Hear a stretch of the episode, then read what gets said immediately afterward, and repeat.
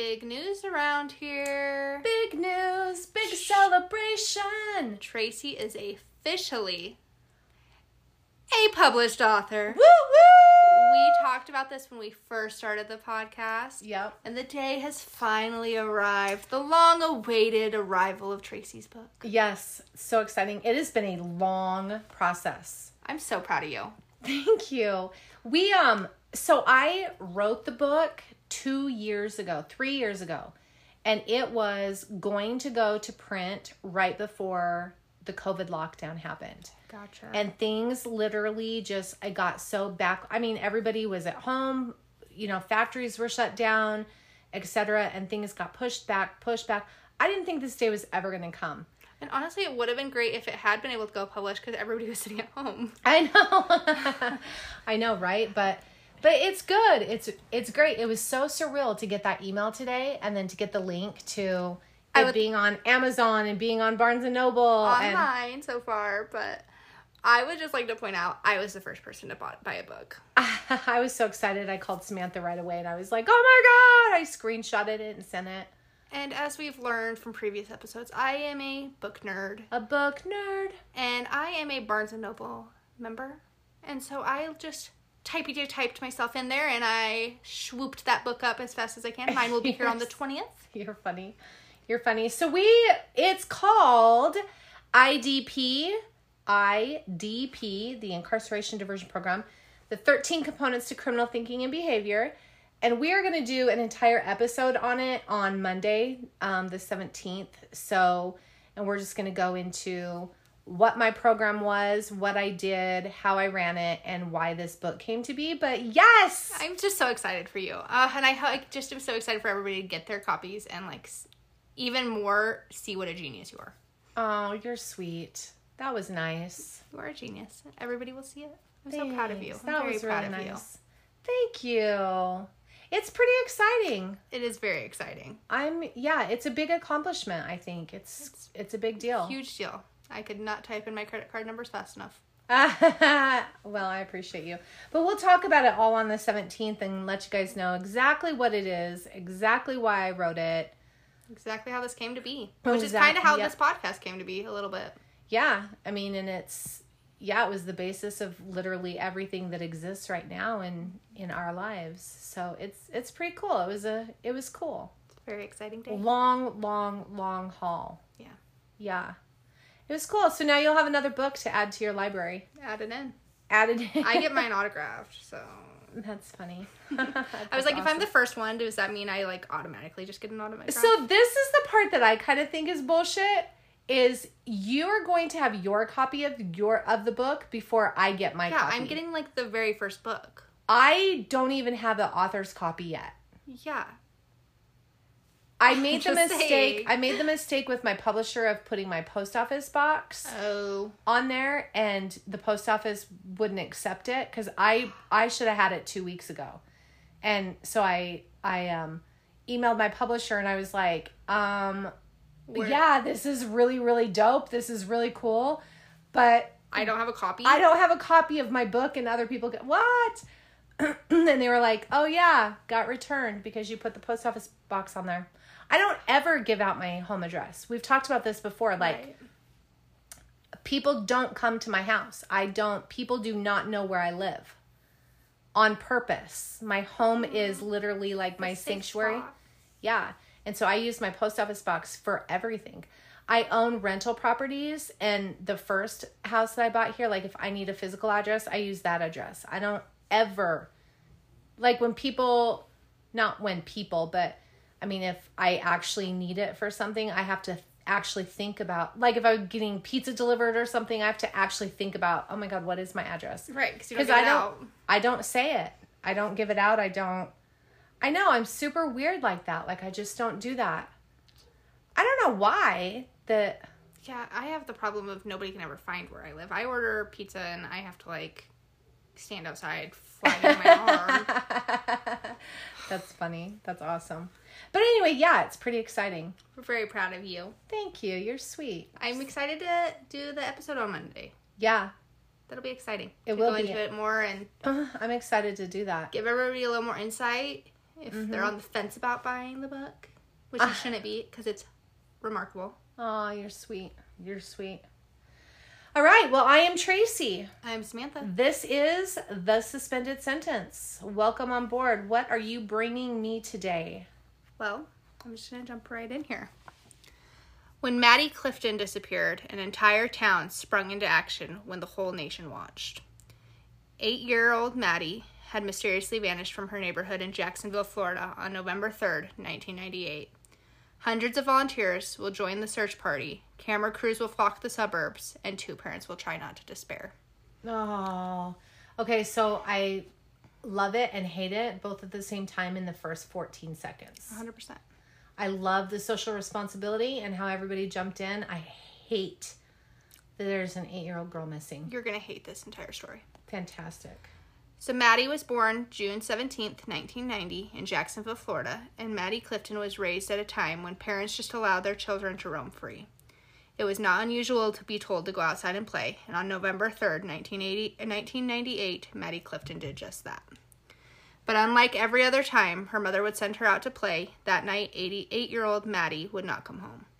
The community would come out and try to find her, and almost immediately they had a neighbor in mind as a suspect. The neighbor had been arrested and charged more than 15 years earlier with two sexual battery cases, although both times those charges against them would be dropped. As it turns out, their suspect their suspect was the wrong man. But someone they needed to be looking at was also indeed a neighbor. Hmm. So I'm going to just preface, I'm going to do this a little backwards than I usually do, and I'm going to tell you about the crime and then I'm going to go into what led up to that. Okay. So the per- the neighbor they needed to be looking at was 14 year old Joshua Phillips. Oh no, no, no, no. Joshua Joshua Phillips was born March 17th, 1984 in Allentown, Pennsylvania. In the but in the early 1990s, his family moved across the street from the Cliftons in Florida. His father, Steve Phillips, was a computer specialist and was and was extremely strict and violent towards his wife Melissa and his son Josh. Steve also became furious when any other children were in the house when he was not there. Even more so if he had been drinking, which he was often. The freedom, uh, um, which he would he had been doing often, the freedom of one young girl and the fears of an abused teen would clash into with deadly forces. According to Josh, he was simply playing baseball in the yard when Maddie came up and asked if she could play with him. But then, according to his account, he accidentally hit her in the face with that ball. She cried out screaming, and Josh, fearing the re- uh, the repercussion of if his dad came home right now, um, took the child took her inside the house, where he then strangled and beat her with a baseball bat to keep her quiet. Oh. But then he would push her unconscious body, keyword here unconscious body, underneath his waterbed before his parents came home. Around 5 p.m., Sheila Clifton obviously is scared her daughter is not home. It's I feel like this is the time of send your kids out, be home by dark. Yeah. When you're not home by dark, that's when you worry. It wasn't uncommon not to see your kids all day.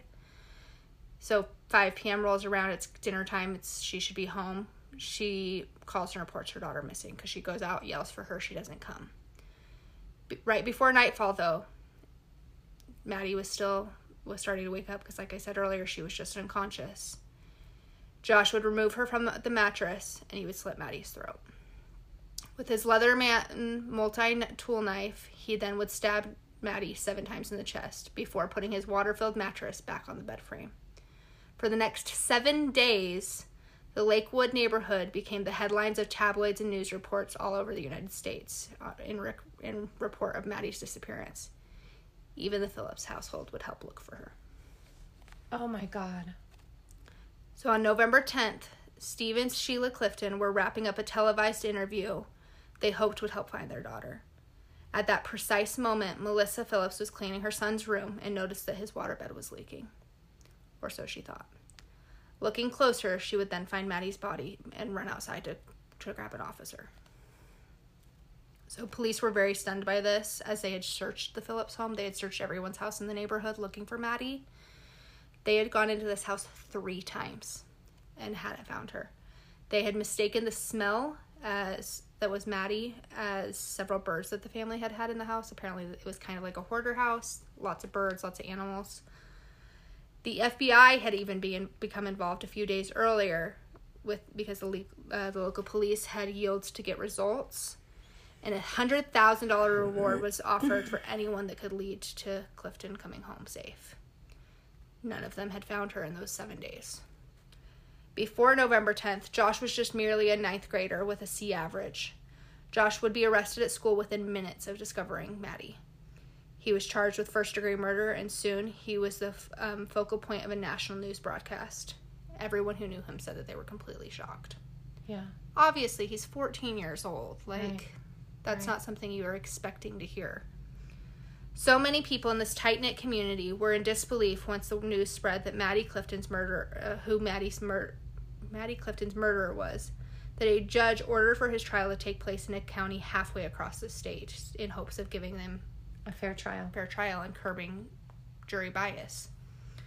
Prosecutors disputed some parts of Phillips' story, and the state attorney, Harry Shorstein, suggested that this murder may have been sexually motivated, saying that Josh had talked with about sexual matters with both Maddie and her older sister.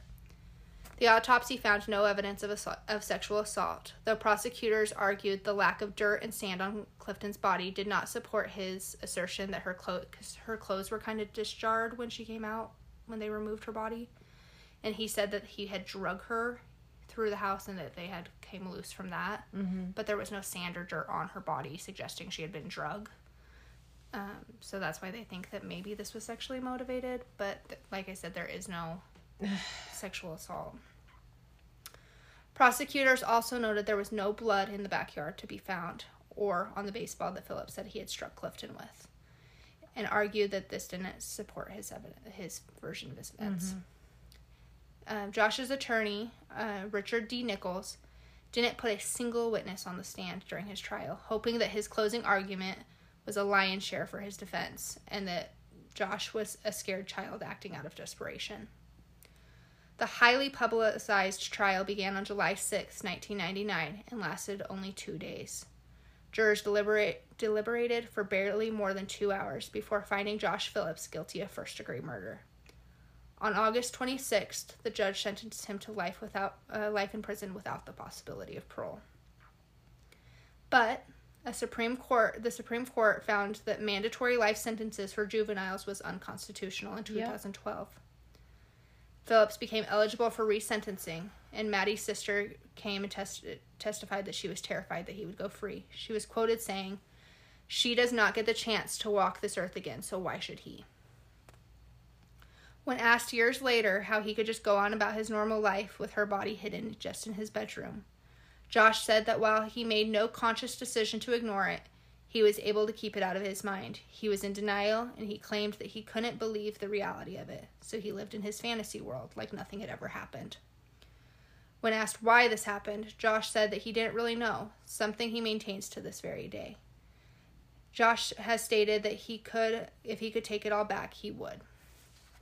But when his resentencing date came up in 2012, after that Supreme Court ruling, the judge upheld his original sentence.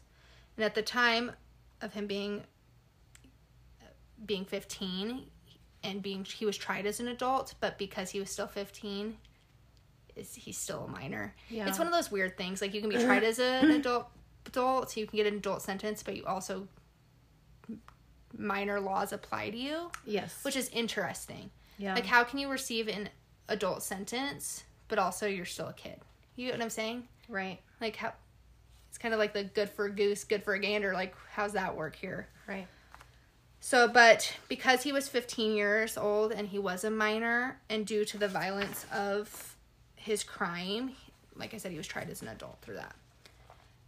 His age is still playing a playing a part in his Supreme Court hearing, though, and so the original deal with that is he's up at his 25 years in prison. He's up to be reassessed on his quote maturity and rehabilitation. Jesus Christ. 25 years is this year. So he will go back to court this year to mm-hmm. determine if that sentencing will uphold. So throughout the original in- investigation and trial, and even through all of his appeal processes, because he's appealed this quite a few times, he did it in, I think, 2007, 2012 during that one, and he went back to court in 2020, and he will go back to court this year. Um, it seems that he said that he was afraid of his father, and that's the narrative that's been playing this entire time is that this stemmed from being terrified of his father. Josh's father, Steve Phillips, was understandably angry when he found out what was happening. Yeah. I mean, I don't know how I would react as a parent learning that my son just did that to an eight year old little girl. Uh, but in that he was clear eh, that he said he was horrified by what his son did to Maddie. But some of his actions and words throughout the ordeal do appear to kind of point towards an abusive father whose behavior could point to a deeper explanation to Josh's actions. Josh's half brother, Daniel, would describe his father as being a very angry man. Daniel stated that he and his other brother begged for Steve not to take Josh to Florida and to separate their family. And he said, quote, My father would always do whatever he wanted to do, and nobody or anything else would stand in that way. That's the kind of man his dad, he said his dad was.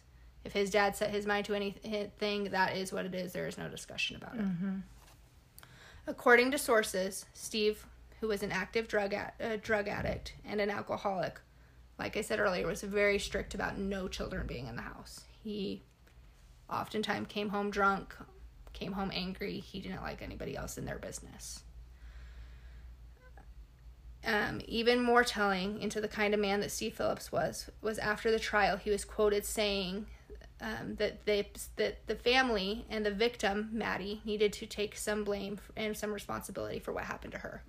If she had never came over, he said, none of this would have even happened. Jesus Christ. So he sounds like a real tool, stand up freaking guy. These are simply some theories um, based on the reports available online, but ultimately, Josh is the one who committed the violent crimes. He's the one who did it. And no one is accusing Steve of supporting or encouraging that.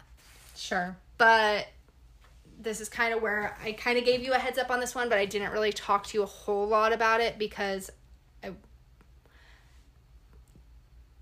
want to have your reaction. That sounds yeah. bad, but I gave Tracy a little bit of heads up on this one because a big question that's all over is does physical and mental abuse. So say his father is everything that he, everybody says his father is. Both of his sons, his wife say that he's this awful abusive man. Can that fear of what his dad's reaction would be to coming home and Maddie being hurt in the yard cause the reaction that Josh had? I have an opinion, but I would like to hear what your opinion is on that. Um, Simply put, yes. Okay. Why? Um, m- multiple reasons. But you have multiple things at play here. First, I want to address usually I'm like not sympathetic at all to murders, usually.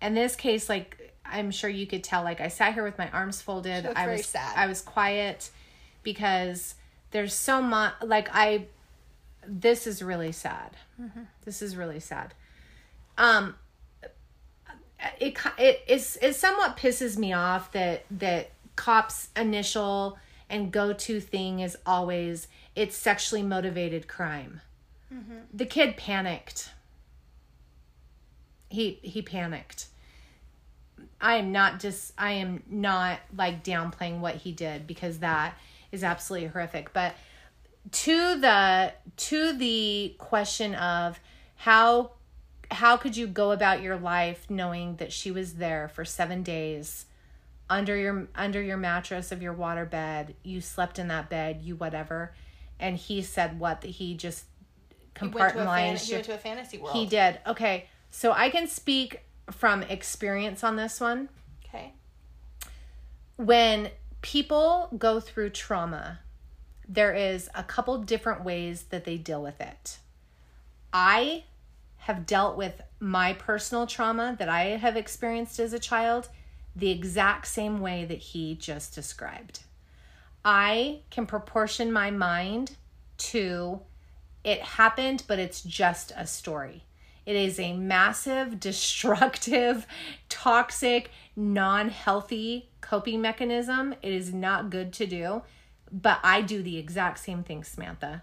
Hmm. I mean, I can I can talk to you about things that happened to me when I was a child and I can talk about it like it is I went out and got the mail and then I went to the bank and then I drove down the I mean cuz I can I can proportion my mind to disregard it as severe as it is. I have to, it's survival. He described it exactly the same way. So I can resonate with what he just said. That being able to do that comes from trauma, it comes from fear. Ordinarily, kids who are abused, people that, that experience like significant abuse, like they're more likely to commit suicide as adults than than commit so than commit murder. But if you look at look at all the serial killers that you know of, what is the first thing that comes out of all of their mouths? Either neglect or abuse. Yes. So tell me that it doesn't affect, Your brain. yeah. And then there is, and we don't know, these these are just theories, but there is the the psychological argument of nature versus nurture, right? How much of this is biological? His father is an alcoholic, he's extremely angry, he's raised in this environment, so you've got biological factors that play into into into the equation of you know the aggressiveness. Then you've got abuse. Then you've got environment. Then you've got opportunity you know i mean he panicked. Mm-hmm. He panicked. And oh my gosh And I've said this a million times before. We can be we can feel really bad for things that happen to kids to kids, but not adults but not yeah, but and also not the crime. You Yeah. know what I mean? Like we Yeah. can still have a different opinion about like that's horrific. It's it, horrific. it is horrific um Like poor little Maddie, like oh my god she didn't do, she just wanted to play baseball. She no, I know. I know. And I can't believe that I'm saying this right now. I mm-hmm. cannot believe that these words are about to come out of my mouth. But I feel like there's two victims. Mm-hmm. Well, so here's my thing. Here's my question that I was going to ask too. Like I said, she was unconscious. He beat her with the bat. And then hours later committed the murder. because she was waking up and she was inside the house Yeah. and dad and mom were home. He panicked. If he didn't if he didn't do that and he didn't make her unalive, then dad was going to find out. Right? Yeah, I'm like staring at Tracy. I know, It's I a hard. This is a sad. It's it it's awful and it's hard and I am never ever ever sympathetic to murders. Like this is so bizarre, right? Like I don't know who the hell I am right now. I know, and I told Tracy when I first came over, I was like, so I did this one. Like, I did not go in as deep as other documentaries or podcasts I've heard, and I was like, because this one like breaks my heart. I couldn't. Yeah. I couldn't. I can only do as much as I've like. I'm gonna cry. I can only do as much as I did in this one because this one Is brutal. brutal. I know. And even me, like, who am I right now? Like, I can't believe that I'm saying the things that I'm saying, but I mm-hmm. really do feel like there's two victims in this in this case, and I'm. Do you you would think that like juvenile murders is pretty uncommon, right? Like these are, and and they are for the most part, but do you know that like in the last oh i don't know 40 years maybe uh, i don't know there's probably like i'm trying to remember off the top of my head here 1500 to 2000 murders a year that are committed by juveniles in america which doesn't seem like a lot but that's a lot. Especially children that are like these are this. these are kids and i'm not talking about mass shootings. I'm not talking about that. I mean i'm talking about one uh, like this. You know and maybe the situations are a little different. But but kids typically i mean they kill for different reasons than than adults do right? The most common is payback or revenge like somebody did something to me so i'm going to do it back to them worse. Another reason would be like prowess and malice. Prowess and malice. Am i saying that right? I don't know what that is. um it's like um i'm trying i i'm so taken by this by, by this case right now. Like it it has to do with like ge- genetic components of being like a sociopath. It's like what i was just talking about like genetically. Mm-hmm. like your gen your genetic mental makeup of if i'm explaining that correctly i think. Then there's personal dislike. Like i just don't like them i didn't want to be their friend anymore. So you know so i killed them whatever. Then of course there's personal greed personal Personal gain. yeah personal gain greed and then there is delusional emulation I don't know what the word emulation means. it's this fine line between reality and fiction Okay, so that would be. And this is a case I want to cover eventually. The Scream killers. Those teenage boys that their whole thing was they wanted to be like the Scream movie, and they killed one of their friends, a good Yeah. friend of theirs. Yeah, where they're just basically reenacting things and they really don't see a difference between reality and and and the movies, right? But but abuse and and we've talked about this like over and over and over again, like especially with with children and trauma, it changes the chemical makeup of their brain. Mm-hmm. And this kid panicked. And I mean, that sucks. That is absolutely horrific. But I mean, two kids lost their lives. And So- it's because of the actions and the alcoholism of one man. And this came back because we talked about this in our actually our episode yesterday, our death sentence one, about how I don't know how I'd feel if it was my my my family, right? And that might Yeah. change your viewpoint. Like her sister, and I know her sister's gone on a couple podcasts and told like her side of story, the story and, Yeah. and stuff. Um, and I mean, her comment about she doesn't get to walk the earth anymore. Why should you?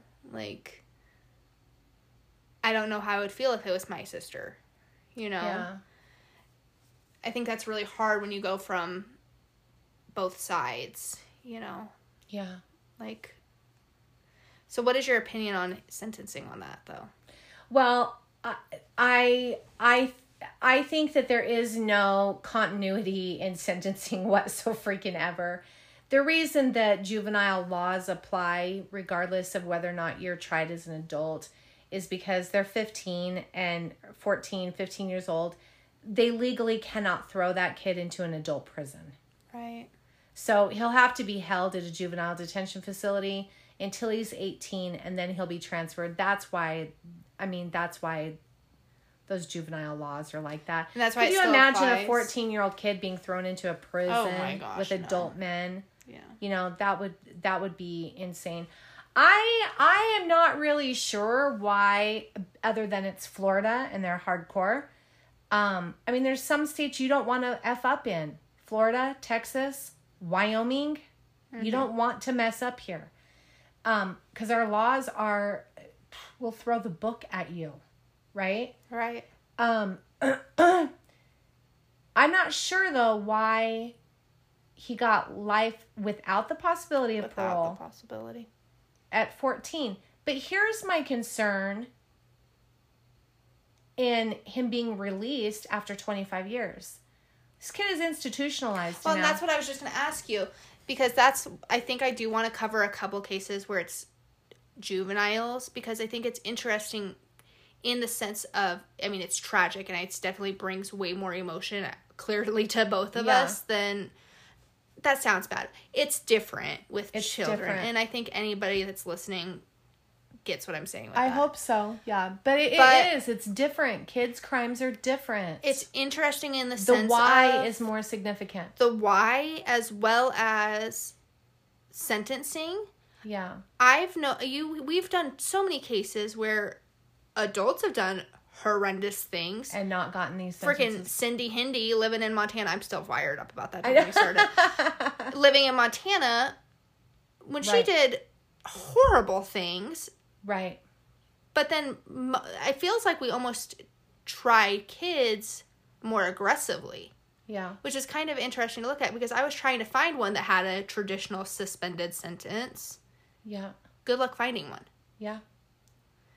But say that he this year goes to court and does get released. He has spent 25 years in jail, Yeah. in juvenile and in prison. Uh huh. There's the argument of he's just going to come out a better criminal. He is. So He is, and I I contest that. I mean, all the time. Like I say that all the time. Prison is an institution of criminality. That's what it is. So And to think anything different is, I mean, ignorant. right. So are we giving him a fair shot by letting him out? Well, yes, with the correct exit plan. The correct exit plan would be hopefully they have utilized resources in prison to continue his education, get him, you know, he's had whatever work opportunities that he I can. believe in he there. got a college degree. excellent. I I read that. Excellent. Hopefully, he will go to like a halfway house or something and slowly be integrated back into society. However, think about that for a minute, and you can't even because I don't even know that you would even remember. But think about technology. Oh, there wasn't a. It wasn't when a he was when he was 14 i mean my 12 year old has a cell phone i have to get help on my iphone from my 14 year old he he he has so much catching up to do Right. and i don't know how much exposure they have to that kind of stuff in florida but i mean they're not just going to open the door and and kick him out i mean I mean, if he gets out, if he gets out, hopefully they won't do that. But absolutely, he will not have social skills. He will not have work history. He will not have work ethic. He will not.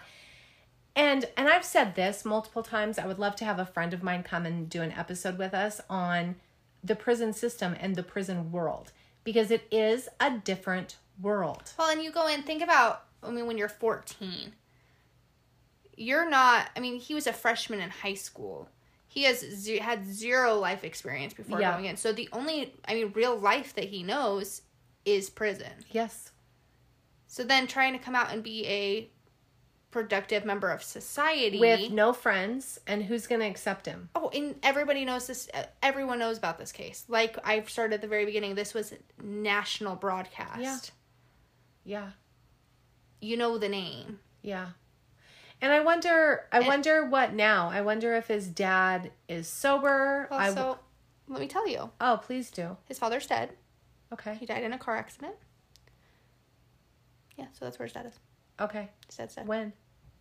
I don't know. You don't just- know? I just read a news article that said since then, since the trial, um, unfortunately, Mary Maddie's parents have divorced as well. The grief was Yeah. too much for. Th- that's a common thing too with Yep. when you lose children, It is. especially. Unfortunately. Unfortunately, you either are very very close, and you go through that trauma together, or it ends the marriage. Yeah. And unfortunately for them, it ended the marriage. And I do believe that Maddie's mom still lives in that house, Oh, wow. like to this day.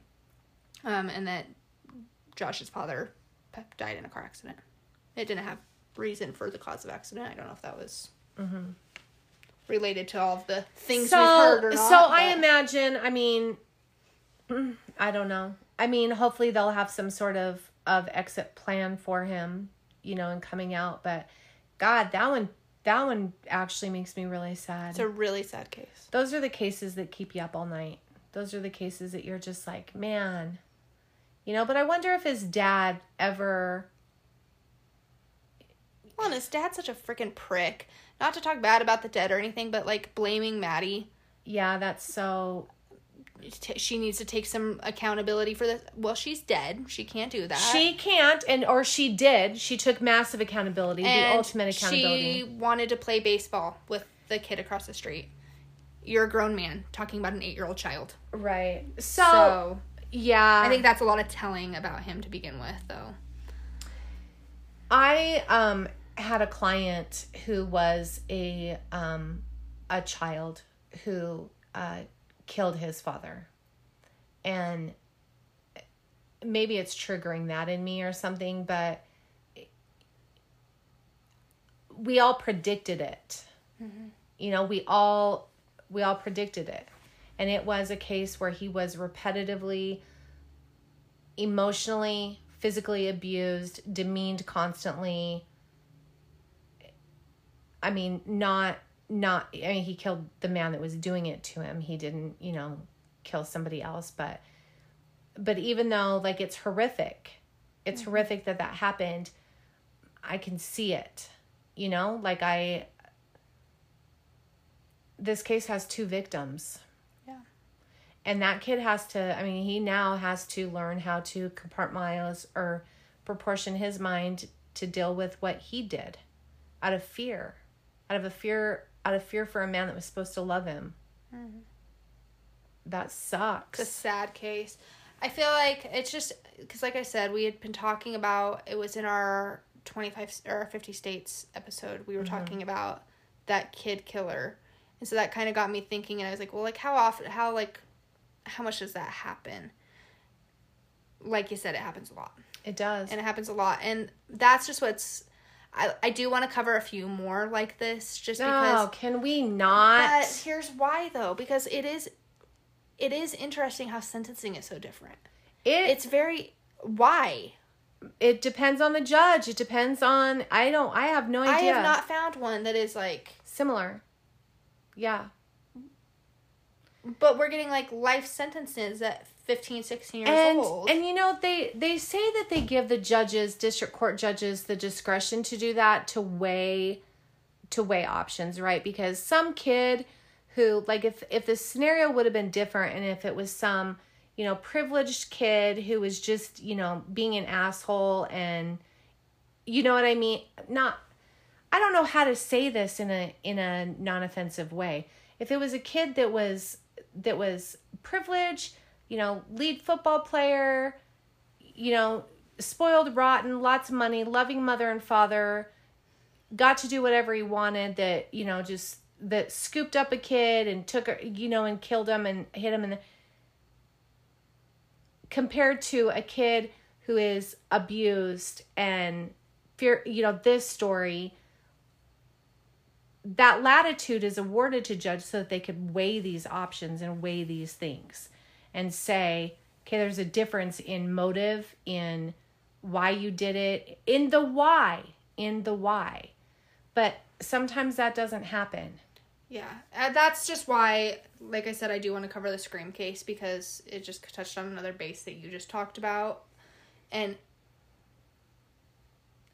I just, I, the sentencing, like I said, I've, we've covered a lot of cases. Yeah. Ba- I mean, that's mm-hmm. the fundamental of our podcast is the suspended sentence. Right. But there is none. But there is none. Yeah. So that's why I want to bring the a couple not a whole lot, a couple of these cases out there. I hate these cases. I hate these cases too, but I think it's important why are 15 16 year olds getting a higher punishment than quite a few. What were episode what is this episode 28 or something? Yeah. 26. And you know and maybe the idea maybe the thought process is is that if they're doing crimes like this at 14 then they're unsavable. Then they're a throwaway kid. It's what i mean it's the name of my second book. What's the name of your second book? It's like they can't they can't be fixed. There's some things that can't and if we let them out then they'll do it to other people if they've started this early. Maybe that's the theory I don't know, but I know that it's up to the judges and they have the latitude to do that and they just get to pick. Yeah. I mean, they can take recommendations, but ultimately it is whoever's decision that's wearing the black robe sitting at the top of the courtroom. And he can do or she can do or they can do whatever they whatever they want to do. Yeah. Well, I'll give you guys a little break before I cover that case. I won't do any children killers. No, please don't. that was awful. I don't even know who I am in this episode. Yeah, well, because I'm never on the killer's side, but well, I probably only do one more. There's one that I have in mind that I've. Yeah, well, until you find another one, then you'll be like, okay, just one more. Oh my gosh, that was not kind. I don't like these cases. Uh, I don't like. I didn't like the toy box killer. Yeah, I know. Sometimes it's we don't have the funnest, funnest job here. No. All right. Well, thanks for joining us. Thank you guys. Stay safe.